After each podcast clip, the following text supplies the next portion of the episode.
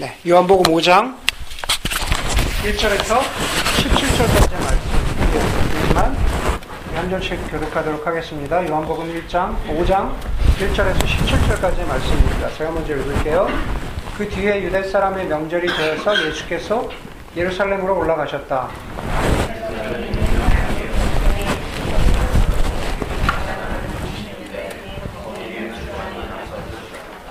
이 주랑 안에는 많은 환자들 곧 눈먼 사람들과 다리 저는 사람들과 중풍 병자들이 누워 있었다. 그들은 물이 움직이기를 어, 기다리고 있었다.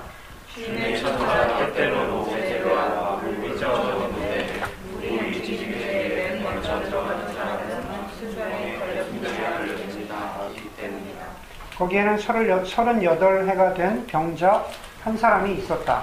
예수께서 누워있고 있는 사람을 보시고 이미 오랜 세월을 그렇게 보내고 있는 것을 아시는 물으셨다.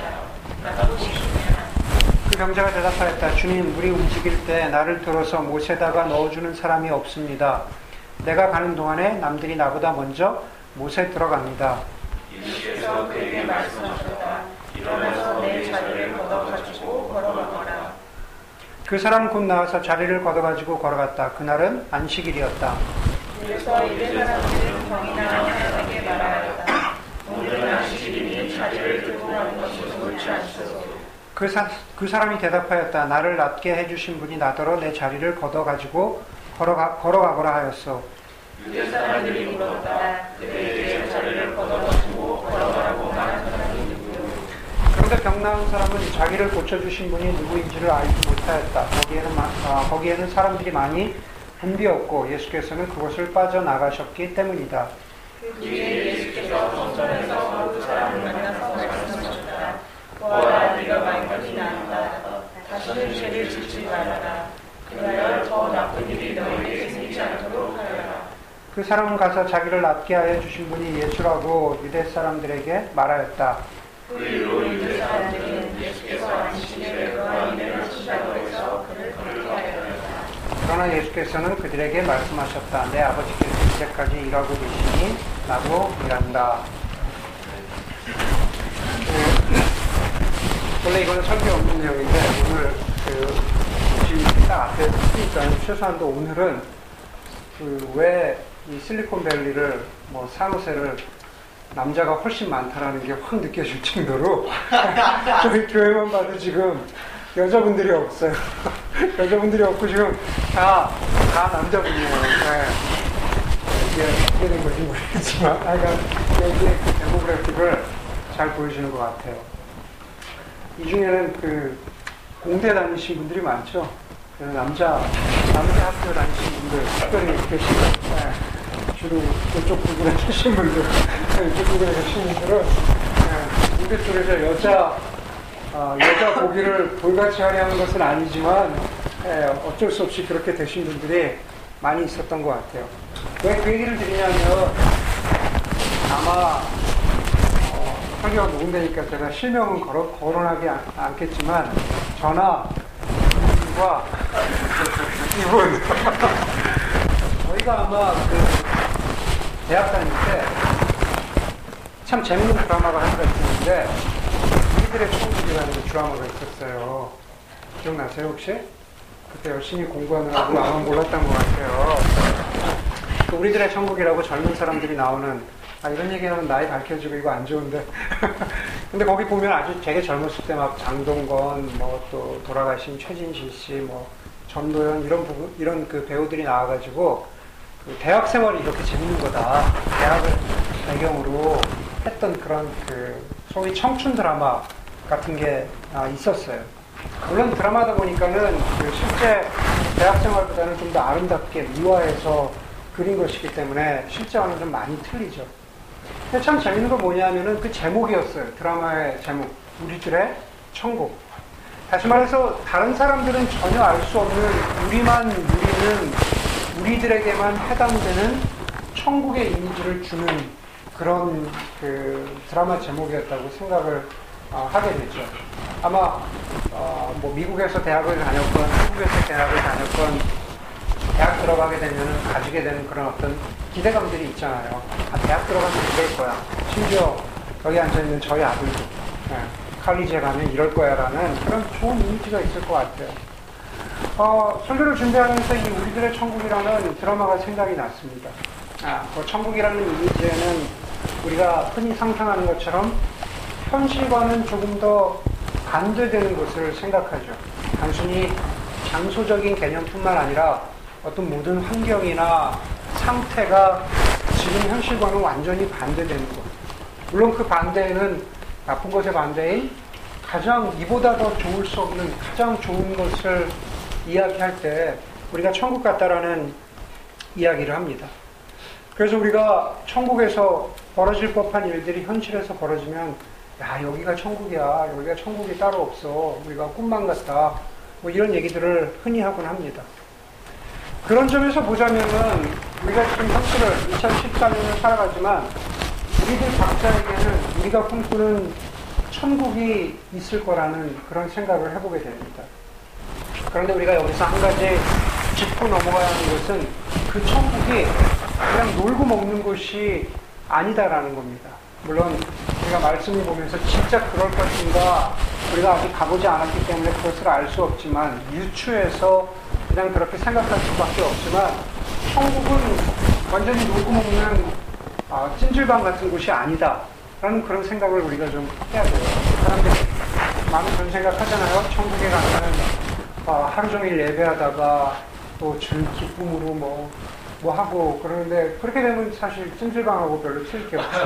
아, 모두 다 흰 옷을 입고 요한계시록 5장이나 7장에 있는 것처럼 모두 다 흰 옷을 입고 찜질방 홀에 앉아서 함께 하나님을 찬양하고 더 이상 좋을 수 없는 예배를 드리다가 배고프면 계란을 까먹고 그리고 식혜를 딱 한 잔 마시고 또 예배를 드리는 과연 천국이 그럴 것이냐라는 그런 어, 우리가 상상을 하게 되는데 천국은 이럴 것이다 이런 이런 이런 상태일 것이다라는 힌트를 보이는 것 중에 하나가 17절이죠. 17절에 보니까 뭐라 그러냐면은 예수님이 내 아버지께서 일하시니 나도 일한다 라고 그렇게 말씀하시죠. 사실은 하나님 나라에 계시는 지금 하나님 아버지 곁에 계시는 예수님께서 그냥 마치 찜질방처럼 놀고 계실까? 아, 지금도 이 땅 가운데 어떤 구원을 이루시기 위해서 어, 일하고 계시는 그런 성령님의 일하심을 보자면은 천국은 놀고 먹는 곳이 아니라 우리가 일하겠지만 어떤 상태, 어떤 조건, 어떤 환경에 있을 것이냐라는 것이 지금과 완전히 틀린 상태가 되겠다라는 거죠. 가령 우리가 농담으로 그런 말을 하지만은 실제로 천국에서는 우리가 다 일을 하지만은 어, 지금 일을 그대로 한다고 해봅시다. 아, 지금 일이 그대로 우리 천국으로 옮- 옮겨진다라고 하면은 사실은 저는 직업이 없죠. 어, 그 농담이 맞는 것 같아요. 곰곰이 생각해보면은 저는 직업이 없어요. 예수님 바로 앞에 계신데 물어보면 되지. 그걸 뭐 목사를 통해서 또 한 번 듣고 예, 그 확실하지도 않은 답을 듣겠어요. 예수님께 저자 직감 예? 이런 식으로 저자 직감으로 그냥 그대로 하면 된다는 거죠. 그러니까 저는 목사라는 직업은 없죠. 예, 그 말이 맞는 것 같아요. 저는 아마 거기 가면 뭐라고 했을까? 어, 가이드를 하겠죠. 가이드. 예, 하이킹 국립공원 가이드를 하지 않을까라는 그런 생각을 하게 됩니다. 천국에 가면은 이 정국 이런 데는 뭐야? 열심히 하고 있지 않을까? 열심히 하지 않을까라는 생각을 하게 되고 어, 천국에서 바이올린을 어, 얼마나 즐거움으로 하게 될까? 진짜 우리가 이거 한번 해봅시다. 천국에서 실험실에 그 이제 실험실에 들어가서 고생하시는 분이 들었을 때 어, 실험실에서 지금처럼 네, 그렇게 하실까? 뭐 우리 그런 생각들을 해보게 됩니다. 무슨 일을 하든지 간에 천국에서 우리가 일하겠지만 우리의 어떤 어떤 기쁨으로 할 수 있는 즐거움으로 할 수 있는 그 상태를 우리가 천국 같다라고 그렇게 이야기할 수 있을 것 같아요. 오늘 그런 천국 같은 일, 다시 말해서 꿈에서나 벌어질 것 같은 일, 상상 속에서나 생길 것 같은 일들이 현실에서 이루어지기를 바라면서 모여든 사람들이 있었습니다. 그 사람들이 모여든 곳은 오늘 우리가 읽은 성경에는, 성경에는 베드자다라고 하지만은 우리가 흔히 아는 대로 베데스다라고 하는 그러한 연못, 연못 주변으로 모여들었던 사람들이죠. 좀 더 정확히는 베데스다 연못에 대한 소문을 듣고 그리고 거기에서 기적적으로 병이 낫는다는 소문을 듣고 모여들었던 사람들입니다. 베데스다 연못을 보면은 2절은 베데스다 연못은 예루살렘의 양문, sheep gate라고 하는 그러한 그 entrance 옆에 위치하고 있었던 그러한 그 연못이었다 그래요. 우리가 예루살렘으로 들어가는 여러 성문들이 있는데 이 베데스다 연못은 쉽게이트, 양문이라고 하지만은 우리가 어, 사도행전 3장에 보면은 그 베드로와 요한이 그 안, 일어서지 못하는 자를 일으켜주는 그러한 기적을 베, 베풀어주는 데는 예루살렘 성전 밑에 어디죠? 미문이라고 그러죠. The Beautiful Gate. 여기는. 거기 근데 들어가면서 들어가면 그 문마다 이름을 붙여놓고 있었던 것 같아요. 이 문은 이 양문이라는 문은 기록에 따르면 예루살렘 북쪽에 있었던 문이라고 합니다. 그리고 그 옆에 있었던 베데스다라고 하는 그 연못은 그곳은 아, 베데스다의 뜻은 House of Mercy, 자비의 집이라고 하죠. 네. 아마도 오랫동안 기적의 연못이라는 소문이 어, 퍼지면서 그런 이름이 붙었던 게 아닌가라는 생각을 추측을 해보게 됩니다. House of Mercy. 많은 사람들이 모여들었고 그리고 많은 사람들이 모여, 모여들었기 때문에 2절에서는 이렇게 말합니다. 거기에 주랑 혹은 행각이라고 그러죠. 아마 일종의 그 햇빛을 피할 수 있는 그런 것이 다섯이나 다섯 개나 있었고 아픈 사람들이 비와 뜨거운 햇볕을 피하도록 천막 같은 것을 세워서 그곳에서 있도록 했던 것을 우리가 상상할 수가 있습니다. 이제 좀 더 우리가 연못 주위의 풍경을 살펴볼 수 있을 것 같아요. 아까 공정제가 살짝 사진을 찍었는데 사진으로 본다면 렌즈로 본다면은 그렇다면 연못 주위의 풍경은 어떨까? 3절에 보니까는 연못 주위의 풍경은 많은 환자들, 눈먼 사람들과 다리 저는 사람들과 중풍병자들이 누워 있었다고 합니다. 온갖 종류의 거기에 있었던 거죠. 그리고 그 중에 오늘의 주인공 같은 38년 된 병자가 거기에 있다고 합니다. 성경은 그 38년 된 병자의 병이 무엇인지 구체적으로 말하고 있지 않습니다. 물론 정상 생활을 할 수 없을 만큼의 그런 병이었다는 것만 알 수 있습니다. 이 사람의 병이 38년 되었다고 하니까 최소한의 나이가 38세이죠. 실제로는 38세보다 더 된 것이지. 아니면 38세인지 우리가 알 수 있지, 아, 아, 아, 확실히 알 수는 없지만, 그러나 최소한도 우리가 알 수 있는 것은 태어날 때부터 가진 병이 아니라 어떤 죄 때문인지 모르지만 자신의 죄 때문에 이 병에 걸린 것이 아닌가라는 추측을 하게 합니다. 그 이유는 14절에서 이렇게 얘기하고 있어요. 예수님께서 이 사람을 낫게 해주신 다음에 이 사람에게 뭐라고 말하시냐면 보아라 내가 말끔히 나았다. 다시는 죄를 짓지 말아라. 그리하여 더 나쁜 일이 너에게 생기지 않도록 하라. 라고 그렇게 말합니다. 성경을 보면은 자신의 죄 때문에 병에 걸린 사람도 있고 그렇지 않은 이유로 걸린 사람도 있고 여러 종류의 사람이 있는데 여기는 그 경우에 해당된다라는 겁니다. 여러분 우리가 간단하게 베데스다 주변에 그 베데스다 연못 주변에 풍경을 사진으로 찍는다면은 그냥 그런 모습을 우리가 볼 수가 있습니다. 그런데 우리는 또 다른 풍경을 우리가 사진으로 렌즈로 볼 수 있을 것 같다라는 생각이 들어요. 그 뭐냐면은 바로 그 현, 눈에 보이는 현실을 넘어서는 그 사람들의 마음의 풍경을 마음의 상태를 우리가 그려볼 수 있지 않을까라는 생각을 합니다. 가장 먼저 그릴 수 있는 것은 거기 연못에 모여 있었던 수많은 환자들의 마음입니다. 이미 말씀드린 대로 그 연못에 온 지 얼마 되지 않은 사람은 마치 천국에서나 벌어질 것 같은 일이 현실에서도 일어날 수 있겠구나 라는 그런 기대를 가지고 온 사람들이죠. 내가 나올 수 있겠구나 라는 그런 희망이 그곳에 온 지 얼마 안 된 사람들에게 존재하고 있었습니다. 최소한도 우리들의 천국은 아니지만 나의 천국이 이 베데스다 연못에서 이루어질 수 있겠구나 라는 그런 기대를 가지고 온 사람들입니다. 그런데 그런 사람들과 반대돼서 38년 된 병자를 비롯해서 그곳에 있은 지 오래됐던 사람들, 아마 38년 된 병자가 지금 막, 아, fresh off the boat가 아니라, 예, 지금 막 여기에 온 그 사람이 아니라 거기에 오래 있었던 사람들을 상징적으로 보여주는 게 아마 38년 된 병자가 아닐까라는 생각을 우리가 할 수 있는 거죠. 38년 된 병자의 마음에 무엇이 있었을까요? 후회가 있었겠죠.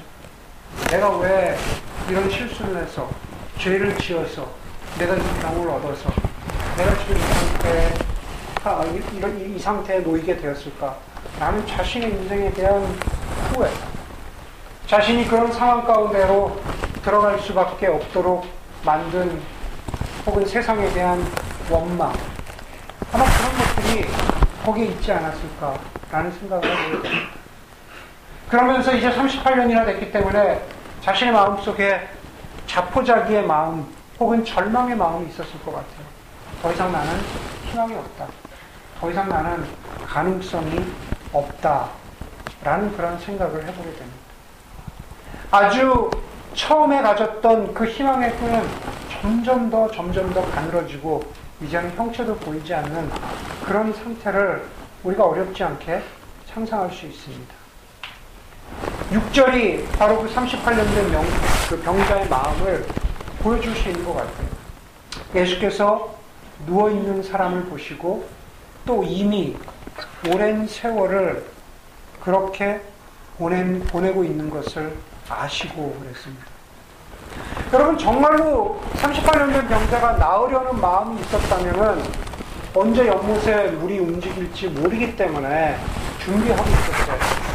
모든 준비를 갖추고 어떻게 하면 나는 1등으로 연못에 들어갈 수 있을까 준비하고 있었어야 되는데 그, 그 38년 된 병자의 상태를 그냥 누워 있다고 그렇게 표현하고 있습니다. 나는 희망 없다. 나는 포기했어. 나는 다른 사람들은 어떻게 하나 그냥 보자. 라고 하는 그런 자포자기와 절망의 마음을 보여주는 38년 된 병자의 모습이 아닐까 생각하게 됩니다. 다시 말해서 그 사람의 병은 오래되었는데 그 병이 오래된 것 뿐만 아니라 마음도 그렇게 오랫동안 병들었던 것을 우리가 상상할 수 있는 거죠. 그런데 중요한 건 이겁니다. 이미 거기 온 지 얼마 안 된 사람들이 가지고 있었던 낳고자 하는 희망과 기대 이건 간에 아니면은 거기 오래 있었던 사람들이 경험하고 있었던 절망과 좌절이건 간에 최소한도 그곳에 그 베데스다 연못에 모여 있는 사람들의 서로 서로의 관계에는 사랑이나 긍휼이나 자비나 오래 참음이 없었다라는 겁니다. 다시 말해서 나만의 천국을 기대하는 마음은 있었지만 우리들의 천국을 기대하는 마음은 결코 없었다라는 겁니다. 전혀 없었다고는 할 수 없겠지만 그러나 그런 것들보다는 훨씬 큰 것은 경쟁과 시기와 질투의 마음이 훨씬 더 많았습니다. 그 이유는 4절에 보니까 주님의 천사가 때때로 못에 내려와 물을 휘저어 놓는데 물이 움직인 뒤에 맨 먼저 들어가는 사람만 나을 수 있었기 때문입니다. 여러분 먼저 들어가는 사람이 누구입니까? 물이 움직이는데 먼저 들어가는 사람이 누구입니까? 바로 빠른 사람이죠. 어떻게 하면은 1등을 할 수 있을까 잘 아는 사람입니다. 그리고 그것을 위해서 열심히도 준비하는 사람이죠. 베데스다 연못이 천국 같은 곳이기는 한데 천국이 될 수 있는데 그거는 준비된 사람, 1등, 빠른 사람에게만 해당되는 그런 얘기입니다. 요즘 말로 하자면 소위 아는 대로 스펙이 좋은 사람이죠. 단순히 스펙 가지고는 여러분 제가 여기 와가지고 우리 교우들하고 이야기하고 또 목사님들하고 이, 이 동네 목사님들하고 얘기해 보니까는 어, 베이 지역의 스펙은 세 가지가 다 맞아야 되는 것 같아요. 학력도 있어야 되고 실력도 있어야 되고 경력도 있어야 되는 것 같아요. 맞습니다. 학력 가지고는 안 되는 것 같아요. 하기 좋은 사람이 너무 많아서 학력, 실력, 경력이 다 좋아야 되는 거예요. 네, 스펙이 다 맞아 떨어져야 된다. 베데스다도 마찬가지죠. 그런 면에서 천국을 경험하는 사람은 스펙 좋은 그 첫 번째 그 사람 하나이고 나머지에게는 지옥 같은 곳이 그곳이 바로 베데스다였습니다. 그들의 경쟁과 시기를, 시기를 부추긴 것은 1등과 꼴등만 있었기 때문이죠. 우리 뭐, 다 잘 아시죠? 선착순 한 명. 어, 다 뛰어들었죠. 네, 학교에서, 군대에서 선, 선착순 한 명 다 뛰어들었죠. 만약 그렇게 된다면, 여기 베데스다 연못에 내려와서 때때로 물을 휘 저어 놓으시는 천사는 우리에게 선착순 한 명을 외치던 체육 선생님이나 군대의 조교와 전혀 틀릴 게 없는 그런 존재가 되고 맙니다. 여러분 1등만이 희망이 있는 그곳에, 그곳에서는 결코 서로 불쌍히 여기지 않지. 그냥 객관적인 관계에서는 불쌍한 사람입니다. 객관적인 관계로 바라볼 때는 아 저 사람 안 됐다 라고 그렇게 바라볼 수 있습니다. 그러나 그것이 다시 말해서 누가 먼저 들어가서 낫게 될 때, 낫게 되느냐라의 그런, 그런 이슈가 될 때는 결코 그 사람을 객관적으로 긍휼한 존재로 바라볼 수 없는 게 그게 바로 베데스다의 현실입니다. 여러분, 이민교회를 보면은, 이민교회를 보면은 마치 베데스다의 연못을 보는 것 같은 때가 많이 있습니다. 좀 더 정확히 이야기하자면은 내가 어떻게든 이민 왔어, 유학 왔어, 내가 자리, 자리 잡아야 하는데, 성공해야 하는데, 라고 그렇게. 다시 말해서, 연못 속에 내가 먼저 들어가야 되는데, 그렇게 애쓰고 목매고 있는 사람들과 내가 그거 다 썼는데, 그냥, 그냥, 그냥 그렇게 사는 거야. 라고 그렇게 자포자기의 심정으로, 그냥 이 세상 그냥 살아가는 것으로 그냥 끝내, 끝내고 싶은 그러한 사람들을 볼수 있다라는 겁니다. 1등 하려고 열심히 자신의 인생을 채워나가려고 애쓰는 사람, 제가 그 사람들을 폄하하려는 것은 아닙니다. 최소한도 여기 앉아 계신 모든 분들도 어, 1등만이 목적은 아니지만 성실함 자체에 의미를 두고 살아가는 그러한 분들이기 때문에 그렇습니다. 그러나 제가 계속 강조해서 말씀드리는 것은 내가 1등 하려고 애쓰는 동안에는 내 모든 관심은 1등 하는 것만에만 있기 때문에 그렇다는 겁니다. 내가 내 학력, 내 실력, 내 경, 경력을 쌓으려고 할 때는 모든 것이 나에게만 집중되어 있는 것. 나의 천국에만 집중되어 있는 것이 저의 마음이기도 하고 또 여러분의 마음이기도 한다는 겁니다. 주변에 아픈 사람, 주변에 도움이 필요한 사람, 주변에 기도와 관심이 필요한 사람은 내 관심 순위에서 멀어지게 마련입니다.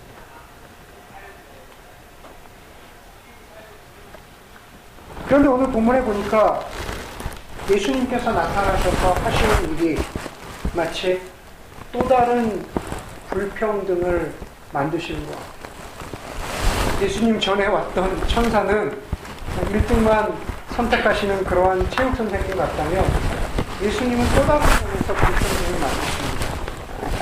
열심히 연못가에서 준비하는 것, 물이 움직이면 들어가려고 준비하는 그렇게 열심히 준비하고 살아가는 사람들은 무시하시고 자포자기로 그냥 누워있는 38년 된 병자에게 가시더니만 내가 낫고자 하느냐. 그렇게 물어보시고 그 38년 된 병자가 가지고 있었던 마지막 한 가닥 희망의 끈을 예수님께서 물어보시고 그리고 곧바로 낫게 해주십니다. 근데 열심히 살아가는 사람들 입장에서 보면은 예수님의 그러한 그러한 행동이 이해가 되지 않는 거죠. 누군가 열심히 성실하게 살아가는 사람들을 도우셔야지 왜 저 사람을 도우십니까? 라고 하는 그런 원망이 또 다른 형태의 원망이 생길 수도 있다라는 겁니다. 여러분 과연 예수님께서는 베데스다 연못 주변에서 이런 분열과 갈등을 한쪽에서는 천사에 의해서 다른 한쪽에서는 예수님에 의해서 만들어지는 아주 성격이 틀린 분열과 갈등을 만드시는 게 하나님의 목적이었을까? 한쪽 편의 사람들이 보기에는 1등만 낳게 되고 1등만 인정받, 인정받는 것처럼 보이는 베데스다. 다른 한편으로 보기에는 정말로 뜬금없이 저렇게 대충 사는 사람을 축복하시면서 양쪽 모두가 하나님을 향해서 하나님을 향한 의심과 쓴뿌리를 갖게 하는 게 그게 하나님의 목적입니다. 만약 그렇다면 베데스다 연못은 더 이상 자비의 집이 아닌 겁니다. 결코 자비의 집이 아닌 거죠. 그러나 주님이 정말로 이 베데스다 연못을 통해서 아니 38년 된 병자를 통해서 보여주시고자 하는 것 38년 된 병자를 고쳐주신 것은 이도 저도 아닌 그러나 주님이 보여주시고 있던 것은 바로 하나님의 은혜가 무엇인지를 보여주시고자 했던 거죠. 그게 주님의 본 목적이었습니다. 9절, 10절에 보니까는 이렇게 말합니다. 그 사람이 곧 나와서 자리를 걷어가지고 걸어갔다. 그날은 안식일이었다. 그래서 유대 사람들은 병이 나은 사람에게 말하였다. 오늘은 안식일인데 자리를 들고 가는 것이 옳지 않습니다. 그리고 16절에 보니까는 그 일이 더 심해져서 그 일로 유대 사람들은 예수께서 안식일에 그러한 일을 하신다고 해서 그를 박해하였다라고 성경을 기록하고 있습니다. 다시 말해서 병자를 고치신 게 문제가 아닙니다. 아니 갈등을 만드시는 것처럼 보여지는 그런 표면적인 현상이 문제가 아니라는 겁니다. 가장 중요한 것은 예수님이 언제 이 병자를 고치셨냐라는 거죠. 여러분, 저와 여러분들이 잘 아는 대로 안식일에 병자를 고치는 것은 유대교에서 금지되어 있었습니다. 안식일은 모든 것을 잠시 멈추고, 우리가 아까 기도한 것처럼 안식일이라는 것은, 주의 날이라는 것은 모든 것을 잠시 멈추고 여호와 하나님만을 바라보고자 했던 날이 그년이 안식일의 첫 번째 목적입니다. 그것은 유대교에서도 그랬고 지금 우리도 마찬가지입니다. 그런데 지금 이 사건이 벌어지고 있는 요한복음 5장에서 유대인들은 하나님을 바라보아야 하는 그 안식일마저도 행위와 율법, 원칙과 기준이 하나님의 은혜보다도 더 중요한 것으로 만들고 있다는 사실입니다. 하나님을 바라보기 위해서 모든 것으로부터 멈추었는데 이제는 모든 것을 멈추는 그 율법 자체가 행위 자체가 하나님의 은혜보다 더 중요하게 되었다라는 뜻이죠. 마치 베데스다 연못 주위의 사람들처럼 하나님을 바라보고 있는 사람들도 어떻게 하면 하나님의 기준에 들 수 있을까?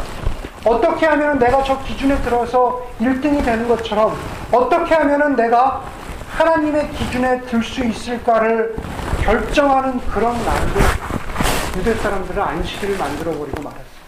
내가 이런 기준을 지켜야만 하나님의 기준에 들어갈 수 있다. 그곳에는, 그곳에는 결코 하나님의 은혜가 들어갈 자리가 없다라는 겁니다. 그런데 예수님께서 안식일의 병자를 고쳐, 고쳐 주셨다는 것은 여호와 하나님께 대한 인식을 바꾸어 주시는 거죠. 병자를 고쳐 주신 것도 의미가 있지만 그것을 통해서 그것을 바라보고 있는 사람들에게 율법이 중요한 것이 아니라 행위가 중요한 것이 아니라 하나님을 바라보는 게 그것이 더 중요하다는 것을 가르쳐 주고 있는 겁니다. 다시 말해서 정말로 복음이 무엇이냐라는 것을 가르쳐 주고 있는 겁니다. 여러분 우리가 기독교를 이야기할 때 흔히 종교와 일반 우리가 흔히 이야기하는 종교와 복음은 우리가 분리되어야 한다라는 이야기를 많이 합니다. 그러면서 복음은 정말 예수님과 내가 하나님과 어떤 어떤 인격적인 관계, personal relationship을 가졌느냐라는 그러한 어, 이야기들을 많이 합니다.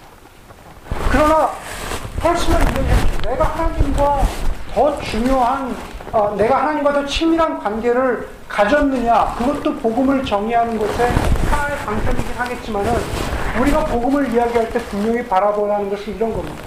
다시 말해서 종교는 내가 복종하고 그 정도에 따라서 신이 나를 받아준다는 게 종교입니다. 그렇죠. 내가 복종하고, 내가 원칙을 지키고, 내가 율법을 지키면 내가 그 원칙과 율법에 복종한 만큼 그 정도만큼 신이 나를 받아준다는 게 종교의 에, 종교의 그, 그 기본 원리입니다. 모든 종교가 다 그렇습니다. 그런데 종교와 구분되는 구분되는 복음은 뭘까요? 복음은 간단히 이야기해서 그리스도께서 하신 일로 하나님이 나를 받아주신다. 복음은 그리스도께서 십자가 위에서 하신 일, 일 때문에 그 희생 때문에 하나님이 나를 받아주신다. 하나님이 나를 받아주셨기 때문에 내가 하나님께 순종한다. 그게 복음이에요. 그게 복음이죠. 여러분, 주님께서 오늘 여기서 보여주시고자 하는 그 은혜, 주님이 병자를 고쳐주심으로 가르쳐 주고자 하시는 것도 바로 그런 겁니다. 굳이 안식일에 그 병자를 고쳐주신 것. 그래서 안식일에 고쳐주심으로 말미암아서 여호와 하나님께서 우리의 창조주가 되시고 여호와 하나님께서 우리의 아버지가 되시고 그리고 그 여호와 하나님이 지금 이 순간에도 우리를 위해서 일하고 계신다. 17절 말씀 보았잖아요. 아버지께서 일하시니 나도 일하신다라는 바로 그것을 보여주시기 위함입니다. 복음은 하나님께서 그리스도를 위해 그리스도를 통해서 나를 위해서 무엇인가 하고 계신다. 그래서 내가 받아들여졌다. 병자가 받아들여진 것처럼 나도 받아들여졌다. 그것을 가르쳐 주는 날이 그것이 바로 안식일입니다. 그리고 그것을 확인시켜 주는 장소가 바로 교회인 거죠. 교회는 우리가 무엇을 했기 때문에, 내가 이만큼 했기 때문에 하나님이 나를 받아주시고, 어, 내가 인정받는다. 라는 것이 그것이 교회가 아닙니다. 그게 안식일의 목적도 아니고 교회의 목적도 아니고, 교회는 결국 하나님께서 그리스도를 통해서 하신 일. 그래서 저와 여러분들이 하나님의 자녀로 받아들여지고, 우리도 병자였지만 받아들여지고, 그것을 우리가 인정하고 확인하는 장소가 교회이고, 그것을 확인하는 날이 바로 주일입니다. 제가 정말로 감명 깊게 본 영화 중에 하나가 신데렐라맨이라는 영화입니다. 여러분들 아마 아시죠? 그 러셀 크로우가 그 나왔던 그 신데렐라맨이라는 어, 미국 대공황기에 1930년대죠. Great Depression 그 시대에 제임스 브래덕이라고 하는 그 실제로 있었던 권투 선수에 관한 그 영화죠. 사실은 제임스 브래덕이라는, 브래덕이라고 하는 그 권투 선수의 이야기가 나오지만 실제로 그거는 권투 얘기가 아니죠. 락키처럼 권투 얘기가 아니라 아버지로서 그리고 가장으로서 대공황 시절에 수없이 좌절하고 수없이 무너져 있는 그 아버지들을 향해서 희망과 용기를 주었던 한 아버지, 권투를 통해서 가정들에게 희망을 주었던 제임스 브래덕이라고 하는 한 실존 인물의 모습을 그려준 그래서 모든 가족들, 모든 아버지들이 다시 힘을 얻게 할 수 있는 그런 용기를 주었던 그런 영화입니다. 거기서 러셀 크로우, 러셀 크로우가 재기할 수 있었던 것은 나중에 영화를 보시면 알겠지만 결국 무너지고 힘들어도 다시 재기할 수 있었던 것은 자녀들을 향한 사랑, 가족을 향한 사랑 때문에 그렇습니다. 그게 부모의 노릇이고 그리고 그렇게 부모가 부모 노릇하려고 할 때 또 그 자녀는 그 아버지를 그 상황과 관련 없이 그 아버지를 신뢰해야 하는 것. 그것이 바로 은혜의 부분입니다. 지금 우리의 상황과 전혀 상관없이 바로 우리의 아버지 대신 하나님을 신뢰하는 것, 하나님의 아버지 되심을 아는 것, 그 아버지께서 나를 위해서 일하고 계신 것을 아는 것, 그게 바로 복음입니다. 주님께서는 베데스다 연못에, 연못에서 특별히 안식일에 바로 이 하나님의 아버지 되심 그리고 그것은 병자에게뿐만 아니라 우리 모두에게도 그 하나님의 아버지 되심을 가르쳐 주시고자 했던 것입니다. 그것을 통해서 바로 그 베데스다가 정말로 천국이 될 수 있는 것처럼 우리에게도 마찬가지로 바로 교회를 통해서 또 안식일을 통해서 우리들의 천국은 진정 우리가 바라보아야 하는 우리들의 천국은 무엇인가를 우리가 깨달을 수 있는 거죠. 저는 우리 하나의 시합교회가 바로 그런 나만의 천국이 아니라 그런 우리들의 천국이 되기를 소원합니다. 종교의 작동 원리가 아니라 복음의 원리가 지배하는 곳. 하나님이 나를 받아주셨기 때문에 내가 하나님 앞에 순종하는 그런 복음의 원리가 이루어지는 곳이 되기를 바랍니다. 우리가 1등을 원하는 사람이건, 우리가 38년 경자된 그런 그런 것에 상관없이 주님이 우리를 위해서 하신 일로 하나님이 우리를 받아주시고, 그리고 하나님께서 우리가 하나님께 감히 순종한다라고 그렇게 고백할 수 있는 그러한 여러분들이 되기를 바라고 그러한 교회의 모습이 되기를 바라고 또 그러한 주일이 되기를 바라고 또 여러분들의 하루하루가 되기를 간절히 소원합니다. 기도하겠습니다. 저희 묵상하며 기도하도록 하겠습니다.